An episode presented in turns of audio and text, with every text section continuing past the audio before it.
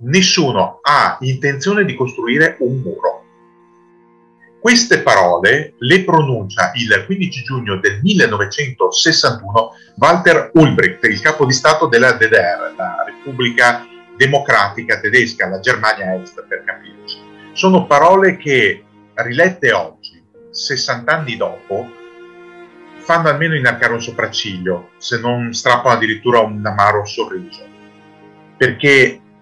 era una bugia, una grandissima bugia, come tante bugie politiche vengono dette, ma è una bugia che,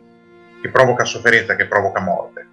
perché meno di due mesi dopo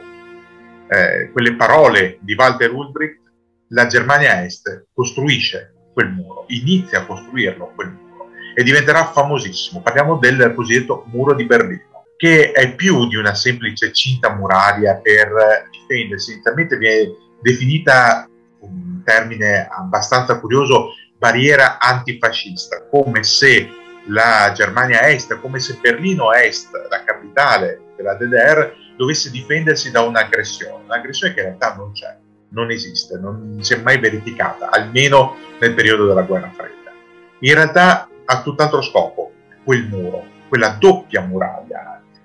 ha lo scopo di impedire ai cittadini della Germania Est di fuggire verso l'ovest, di ritrovare i propri cari oppure di sperimentare uno stile di vita completamente diverso, di inseguire un sogno. Inizialmente è una barriera fabbricata, sono blocchi di cemento armato che vengono posati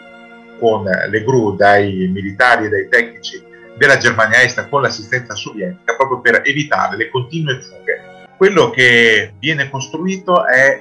un muro doppio intervallato da una cosiddetta striscia di terra di nessuno, addirittura viene chiamata striscia della morte, di 2, 4, 5 metri a seconda dello spessore,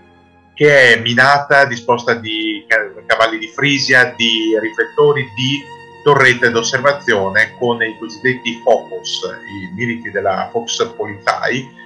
a presidiarla con l'ordine di sparare a vista a chiunque cerchi di oltrepassare quella doppia barriera.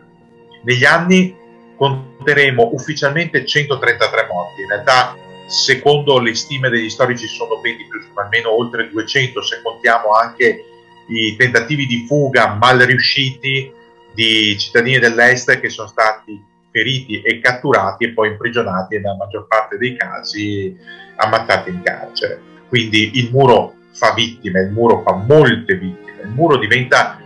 un simbolo, Berlino diventa un simbolo, è la città spaccata per eccellenza, il settore occidentale, ex settore congiunto anglo-statunitense e francese, e il settore orientale ex settore sovietico. L'una, la prima, è l'enclave della Repubblica Federale Tedesca, che ovviamente si guarda bene dal porvi la propria sede istituzionale per non acuire le tensioni, l'altra invece è proprio la capitale della DDR. È il simbolo di un mondo che ragiona per blocchi contrapposti, è il simbolo di un mondo che si guarda con eh, gli arsenali nucleari pronti in eh, ogni momento vi si può mettere mano pigiando quel eh, famoso bottone che darebbe il via alla fine del mondo.